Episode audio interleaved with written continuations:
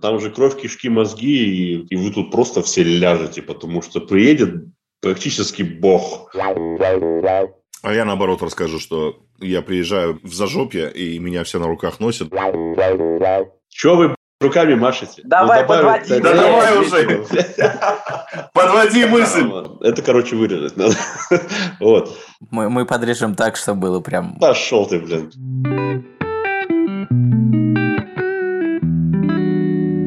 Привет, дорогой друг. За окном плюс 35, а в твоих ушах мы обсуждаем, как тает снег. На самом деле юристы довольно-таки ответственные люди и очень часто работу ставят на первый план выше жены, друзей, собак, других любимых родственников, ну и куда выше, чем подкасты. Нашу серию подкастов начали записывать еще в конце зимы, начале весны, и слышишь их только летом. По разным причинам мои выпуски откладывались, но я оставил этот момент, мне показалось это довольно-таки смешно, забавно. Как выяснилось, мы шутить только пытаемся, ведь это подкаст «Право.сос», где три юриста из трех разных городов обсуждают насущные новости и проблемы, делятся своим опытом и иногда пытаются шутить. В студии Евгений Голованов, Роман Томилин и Евгений Соловьев. Приятного прослушивания и не умери от жары. Поехали! Всем привет. Э, Ром, как погодка в Москве? Спасибо, хорошо, плюс 20. Э, Шучу, шучу, блядь, ну, ну мороз. Всем привет. Э, Да, хорошая погода. 0, минус 1, плюс 2, что для Москвы для этого времени, конечно, оптимально. Все поплыло? Ну, пока нет. С периодичностью. То течет, то останавливается. У нас уже все плывет, все в грязи, все понятно в чем. Впрочем, как обычно, да? Од- Одно удовольствие, да. Опять огромные наваленные снежные кучи а с расчетом того, что весна уже пришла, скоро будет солнце, и как-нибудь само растает. Можно, в принципе, и не убирать. Природа поможет, природа поможет. Да, кстати, вот был на днях в Тюмени, мне показалось там почище, честно говоря. И дорожки как-то почищены, и нету таких снежных куч больших. Может, я просто не так э, критически на это все смотрел. Что, кстати, у вас по командировкам? Ну, вот, кстати, да. Сижу в своем родном Владимире, никуда не уезжаю и думаю, а стоит ли мне ехать вообще в Москву, перебираться, либо оставаться у себя на месте? Есть ли вообще эти смыслы надевать такой костюмчик и представляться юристом из Москвы? Как считаете? Ну, я вот как, как юрист из Москвы могу сказать, что... Ну, кстати, по Евгений, мы с тобой же недавно встречались, да, во Владимире? Как раз вот Да. я ездил, ездил по Прекрасно из- провели время. Прекрасно провели время. Меня даже не звали. Ну, я бы и не поехал, потому что я был занят. Ты был в Тюмени, ты был в Тюмени. Я, ну, я в Тюмени был попозже, чем вы, наверное, встречались раньше. Ну, ладно, неважно. В общем, э, меня как раз и позвали решить одну, ну, скажем так, ну, не интимную проблему, но проблему юридического характера. Это часто происходит, достаточно стало в моей практике, что меня э, регионы стали э, приглашать в качестве юриста. Хотя, когда я их спрашиваю, ну, у вас же свои юристы есть профессиональные, хорошие. И зачастую бывает так, что люди побаиваются местных юристов, маленькие города, и боятся, что будет коррупционная составляющая, что юристы могут испугаться, либо стать продажными, либо судьи потом откажутся работать с этими. Кстати, юристы часто говорят, вы знаете, я в это дело не полезу, потому что мне потом здесь работать, вы уедете, а мы здесь работать будем.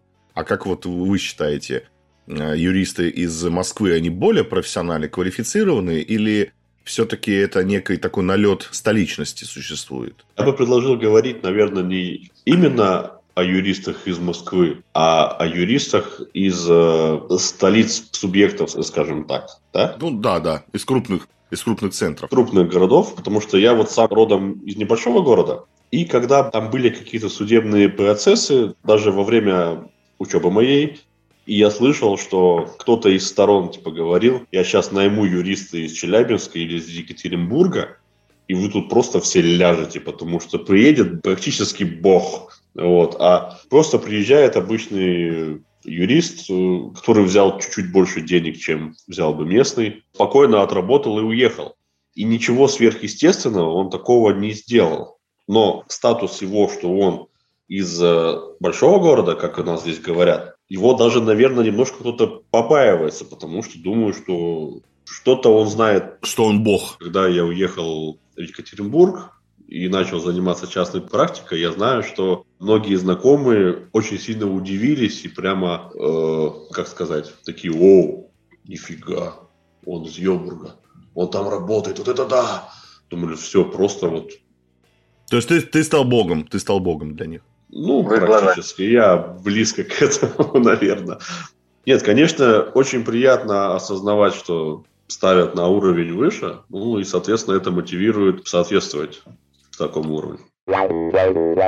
Ну, а у меня, наоборот, были обратные э, ситуации, когда меня нанимали, да, из центра, из Владимира.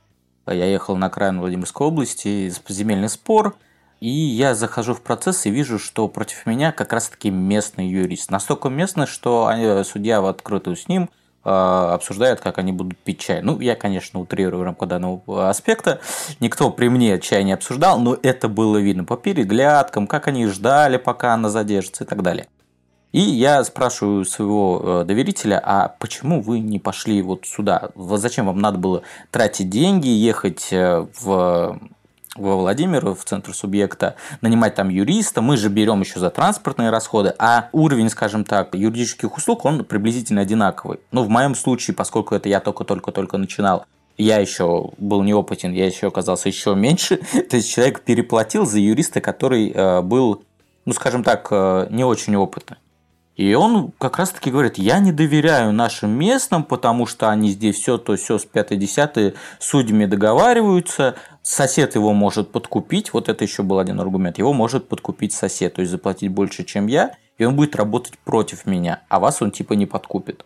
Вообще такое имеет место быть? Я встречал, да, что у нас вот в этом небольшом городе все судьи знают всех юристов, всех адвокатов. А бывало такое, что могли даже позвонить на личный телефон, сказать там, давай такие документы неси, давай вот это, здесь я тебе удовлетворю, здесь нет, типа, ну, это, конечно, все так... Удобненько. Я не исключаю, что это есть и, в принципе, в большом городе, кто, допустим, очень часто ходит в судебные процессы. Вот. Но, разумеется, что на маленькой земле, так сказать, этого, конечно, больше, к сожалению. Я как-то приехал в небольшой город по Полевской, что где-то в полутора часах э, езды от Екатеринбурга. Я, значит, стою перед судебными приставами. Меня все просто проверяют тщательнейшим образом. Забрали опять вилку от обеда. Все смотрят, все там сканируют. Мимо пробегает чувак, рукой машет и пошел. Я говорю, а, а, а это, говорю, нет, не проверяется. Он говорит, адвокат, он к нам часто ходит, поэтому мы его не смотрим. Ну, зашибись у вас подход. То есть вот, опять же, судебные приставы, судьи к местным относятся как-то более лояльно, и в определенной степени это, конечно, минус. Кстати, я замечал еще, что судьи, э, когда вот ты выступаешь в другом субъекте, а судьи, знаете, так э, смотрят доверенность, ага, Москва, но у меня были разные ситуации. У меня были наоборот, где судьи говорили, ах, ты сейчас с Москвы, да, ну сейчас мы тебя, значит, проверим, тут Франц столичный. И давай гонять меня там по всем ГК, АПК и так далее. А бывает наоборот, судья так раз и становится более порядочный, то есть ведет процесс как подобает, не позволяет себе оскорбительных реплик там и так далее, хотя по слухам там идешь, ты, ой, такой судья сейчас кидается там степлерами. Кстати, могу еще дополнить, да, вот по поводу вопроса о подкупности судей там. Но это, конечно же, все зависит от еще и добросовестности юристов. Если такие юристы в городе, которые там... Я лично себе не, не позволяю, знаете, мне кажется, это даже страшнее, потому что это влияет потом на твою статусность. То есть, э, люди-то, которые тебя купили, они же тоже будут знать, что ты продажный. Тебе уже даже они будут меньше доверять. Да? Предавший раз, предавший и следующий и тебе тоже перестанут доверять. И, в принципе, мне кажется, юристы просто рискуют потерять работу, тем более в маленьком городе. А, пойдет молва, что этот юрист продажный, и все, и на этом крах карьеры. Ну, таких юристов обычно же называют э, решалами, что он не юридическим подходом все действует, не через суд, ну, а он договаривается отдельно. На связях. На связях, да, что он может даже ничего не знать, но есть у него определенные... Слава богу, сейчас наша правовая система государственная, кстати, сейчас очень сильно настроена против решал. Идет такая прям тенденция, что решала, все, идешь по статье, там, по 159 часто таких ребят сейчас привлекают. И а, мы с вами тоже знаем, что если адвокат попадается как раз-таки по вот такому вопросу, то к нему еще хуже последствия, потому что он является профессиональным участником юридических услуг, значит, осознает последствия своих действий, и судьи назначают там вообще по максимуму, по-моему. Ну, по факту, да. Но мы можем еще констатировать, что такая вот свойственность, она характерна еще и не только юристам, но и работникам государственной структуры. Вот у меня есть четкие понимания, что у нас в Владимире есть определенный суд, куда ходит определенный представитель ПФР, и вот у них а, вопросы уже решаются из разряда «да, да». То есть они друг друга не то что знают, они, мне кажется, родились вместе, начали работать вместе и закончат вместе на пенсию идут судья с этим представителем. Либо в тюрьму, либо в тюрьму. Ли, либо в тюрьму, да, что, опять же таки, ну, хотелось бы, если они ведут нечестную работу. Так по что, мы можем сделать вывод, что наоборот, лучше нанимать своих, раз они там везде знают, э, везде все умеют, или все-таки э, податься в большой город, на большую землю? Мне кажется, это зависит от дела еще. То есть, если дело какое-то Э, составляет именно интерес местных элит, местных структур, вот прям интерес. Ну, надо понимать, что зачастую люди тоже говорят, ну, например, там дело о разводе, да, какое-то, о разделе имущества. И клиент говорит, вы знаете, вот муж может, наверное, подкупить судью и так далее. Но я всегда успокаиваю, говорю, вы что, ну, это такая сумма там будет, ваш, простите, курятник на даче, он золотым станет просто. Поэтому здесь тоже надо понимать уровень дел. Если это корпоративный какой-то серьезный спор пошел, и город небольшой, то все понимают, что связи у учредителей и участников существуют, тогда, мне кажется, надо подумать как раз-таки комплексную стратегию безопасности, в том числе с привлечением, может быть, не обязательно 100%, но хотя бы контролирующих каких-то лиц из другого региона. Недавно как раз ко мне приезжал клиент, и вот он один из тех, кто считает, что уровень юриста именно по знаниям на большой земле он выше и больше там и обширнее. Потому что он мне сразу сказал, я по местным проехался, они все тупоголовые. Я с ними работать не буду. Воевать надо было с заводом. И он говорит, я боюсь, что его подкупят, его запугают, что он не сможет здесь работать вообще в принципе. Потому что есть и такое, что типа мы тебе перекроем все там входы-выходы, если ты будешь против нас там судиться. А юрист, который иногородний, он приехал, отсудился и уехал. Все. И еще, когда ты иногородний, можно даже немножечко наглеть в меру, как когда там что-то задерживают или там не выдают. Я иногда выступаю, я говорю, я к вам с Йобурга приехал не для того, чтобы ждать. Я говорю, можно как-то ускориться? Сейчас, сейчас, сейчас все сделаем. Ну и как-то все быстрее идет. Да, заметил такую тенденцию. Вот буквально прошлой неделе был в мировом суде. Сейчас э, ковидные все эти меры предосторожности и типа ознакомление с материалами дела по предварительной записи. Причем запись надо отправить по электронной почте, вот так-то, так-то. Приходят два юриста, Владимирский и из э, Ивановской области, предположим. И вот из Ивановской области ему такие помощники, пристав говорит, ладно, вот вам сейчас дело, вот ознакомливайтесь, все, стоит другой, а меня ознакомите, а вы заявление пишите. Так вот он только что вот после меня пришел, ну, он издалека ехал, что он еще раз поедет. А вот вам, пожалуйста, вы, извините, придете еще раз. То же самое касается определения каких-то там решений суда. То есть я еду куда-то на крайней области, я там полчаса погулял воздухом, подышал, мне решение выдали. Если я сужусь во Владимире, мы вам через полмесяца по почте направим, не переживайте. Вот. Знаете, какая есть пакость еще? Вот специально пакость, которая для иногородних юристов – судьи видят, что ты в доверке, что ты иноземец, скажем так, и процесс прям на 9.30, вот, прям вот специально, то есть это надо клиента на, напрягать на бабки, говорит, товарищ, гостиница, потому что, ну, в 9.30, ну, ну, я ни, ни, ни, никак не прибуду, блядь. Я говорю, ну, ладно, мне либо вставать надо очень рано, допустим, ночью куда-то ехать, там, на поезде или там на машине. Я говорю, это тоже доплата, извините меня. А они вот видят и думаешь, ну назначьте, пожалуйста, на обед, чтобы я мог приехать. Я говорю, вам же потом эти же расходы на проживание-то взыскивать. Вы же их урежете, так нафига вы их делаете? Ну, знаешь, я не совсем согласен. Может быть, это закон подлости, он тоже ведь работает. Вот потому что, когда я должен был ехать в Казань, мне назначили на 9.30. И я реально должен был выезжать за сутки, приехать в 7 утра и, ну, не спамши идти на заседание. При этом у меня, опять же, в рамках даже области, условно из Владимира в Кольчугин, ехать там 2 часа, назначать на 9 утра, я нанимаю такси. Но я приехал, она так и посмотрела, а где проживаете, регистрация там? Ну, давайте отложимся. Во сколько вам? Я говорю, ну, мне надо там приехать. Да-да-да-да. Ну, давайте на 2. И вот когда ты уже на второе заседание приходишь, ну, судя как правило, если у них не очень сильно забито, они говорят, ну, в 2 сможете, да, там в 9 сможете, нет. Как-то все-таки это учитывать. Но первое заседание – это по классике. По классике надо на самое-самое раннее время. Ну, вы знаете, я вот ездил в Псков, и я, наоборот, судей просил на 8, там, на 9, 9.30, потому что поезд приходил в 8 утра, и мне было очень удобно сразу после поезда раз ты такой на позитиве, на утренней вот этой каше овсяной, которая раздается, бежишь в суд, отсудился, все. И обратный поезд вечером, ну, я как человек э, уже пожилой, как тут уже сказано было, вот, я нашел выход из положения, чтобы не шляться с чемоданами там, по всему городу. Я шел первую попавшуюся гостиницу, брал там, ну, я не знаю, за 500 рублей, 1000, 1500. И просто потом я отсыпался, принимал душ, чувствовал себя человеком и уезжал спокойно. Я всегда стараюсь выделить время на Новый город, чтобы немножко погулять хотя бы. Посмотреть, залипать, что если, ну, как бы мне это нравится. Ну и не стоит забывать, что заседание это может растянуться-то ой-ой-ой насколько.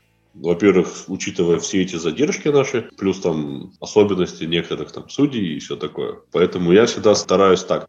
Я обратный билет практически никогда не беру. Ну, я как-то смотрю, если они есть в наличии, их много. Я думаю, я куплю и все. Ну, в крайнем случае переночую. Ладно, ладно уж так. Ну, в крайнем случае поживу неделю, пока билеты появятся. Да-да-да. Пойду пешком, ладно, потом. Все ради клиента, все ради клиента. И все, все за его счет.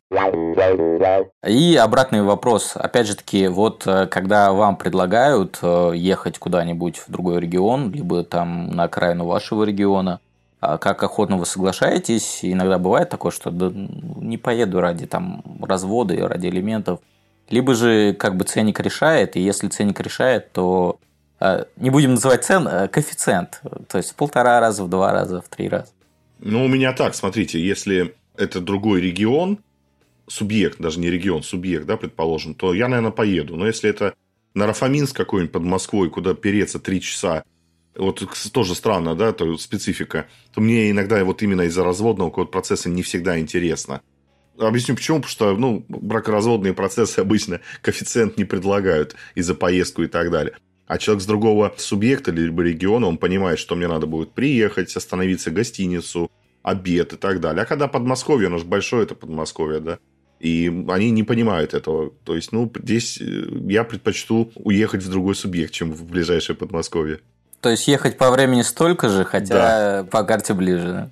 Если, допустим, какой-то судебный процесс, который не представляет большой сложности, тот же развод, например, я предлагаю иногда сходить клиентам в предвариловку, послушать, записать, вот, и я уже на второй процесс подъезжаю спокойненько.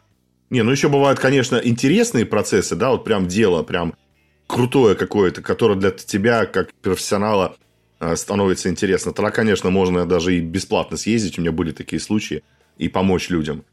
Нельзя бесплатно ездить. Ну, услов, условно говоря, бесплатно, конечно. Ну, за компенсацию проезда, да, грубо говоря. Да, да. И за покушать. Ну, если время и дела позволяют. Конечно, все зависит от этого еще, да. Я вообще стараюсь, если есть какие-то командировки, блин, ну стараюсь ехать. Особенно, да, если это там, где я еще не был, или какой-то там другой регион. Короче говоря, интересно, я вот с удовольствием гонял в Казань в арбитраж. Причем как? У меня суд был во вторник, я выехал из дома вечером в пятницу, в субботу я был в Казани, суббота, воскресенье, понедельник я обошел весь город, во вторник отсудился, вечером уехал. То есть такой мини-отпуск я себе сделал. А за чей счет отпуск-то? Кто гулял? Э, кто оплачивал гостиницу клиент, три дня? Клиент. Нет, эм, гостиницу я сам себе оплачивал, потому что я себе сам решил mm. отпуск. Мне только оплатили за проезд. То есть я им сказал, что я как бы за дело ваше берусь, я тогда еще в Казани еще ни разу не был. И думаю, а что нет? Время позволяет. Выходные как раз таки впереди. Думаю, почему нет? Все, поехал, посмотрел. И очень довольный приехал назад. Моя мечта фикс поймать такое подобное судебное дело в Калининграде, в Санкт-Петербурге, в Екатеринбурге. Если кому-то нужен юрист и судебный в пятницу, пожалуйста, я, я остановлюсь у Евгения. Не буду тратить деньги на гостиницу. Да, я скажу, что я уехал. Меня нет. Я в другом регионе. Меня нет. Я в Казань, да? А на самом деле, кстати, еще большое преимущество сейчас в том, опять же, возвращаясь к нашему любимому Инстаграму, сейчас во многих городах есть коллеги, с которым с удовольствием можно встретиться. Той же в Казани, в Москве, в Питере, в Тюмени, там, да везде вообще, в принципе, есть. И даже иногда выстраиваешь какие-то встречи, думаешь, так, я поеду в суд, потом попьем кофе, там, пообщаемся, если там никогда не виделись, значит, познакомимся. Если там уже виделись, то вспомним там. Ну, ты имеешь в виду юристов из нашей ассоциации практикующих юристов? Ну, вот с кем общаешься, да, вот с кем, ну, как бы наш чат, ассоциация, там вот это все, и ну, кто еще в, в нем не, в ней не состоит, с кем ты общаешься из других городов. Подписчики. Подписчики, любители следственных историй. Ну, да. Очередная небольшая реклама Инстаграм Евгения Голованова, ссылочка в описании подкаста. Э, истории, я знаете, что боюсь за эти истории, они же закончатся когда-нибудь. И... Нет, нет, нет. Нет, истории, истории юриспруденции не заканчиваются никогда. И... Я про следствие, я же рассказываю только из своего опыта. Ну, потом перейдешь уже на, на практику непосредственно. А практику я чередую со следствием. Ну, просто следствие интересно. Там же кровь, кишки, мозги. И у меня же одни кровожадные подписчики. Я когда спрашиваю, вам историю обычную или с кровью, все такие нам побольше, пожалуйста. Well done, well done. Medium rare, да. Medium rare, да. Нам побольше крови, и чтобы там подробности были, ну, приходится прислушиваться. Хотелось бы подытожить, наверное, нашу общую мысль. Все-таки надо смотреть не на величину города, не на отдаленность э, этого города, потому что даже самый профессиональный юрист по ряду обстоятельств может жить и работать в небольшом городе, хотя его уровень знаний может во много раз превосходить человека с, большой земли, скажем так. Поэтому юриста надо, конечно, выбирать... Э, Сердцем. Да.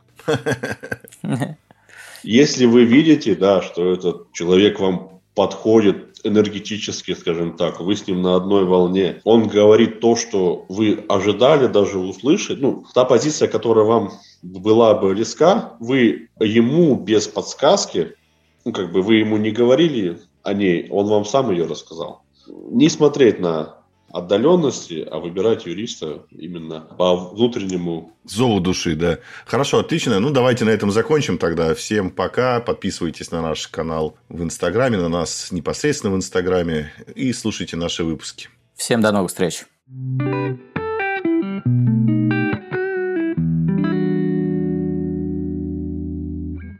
Борода, ну ты, блядь, вот любитель это растянуть в воду. Вот сейчас э, я подытожу и пошел. Там, таким образом, блядь, юриста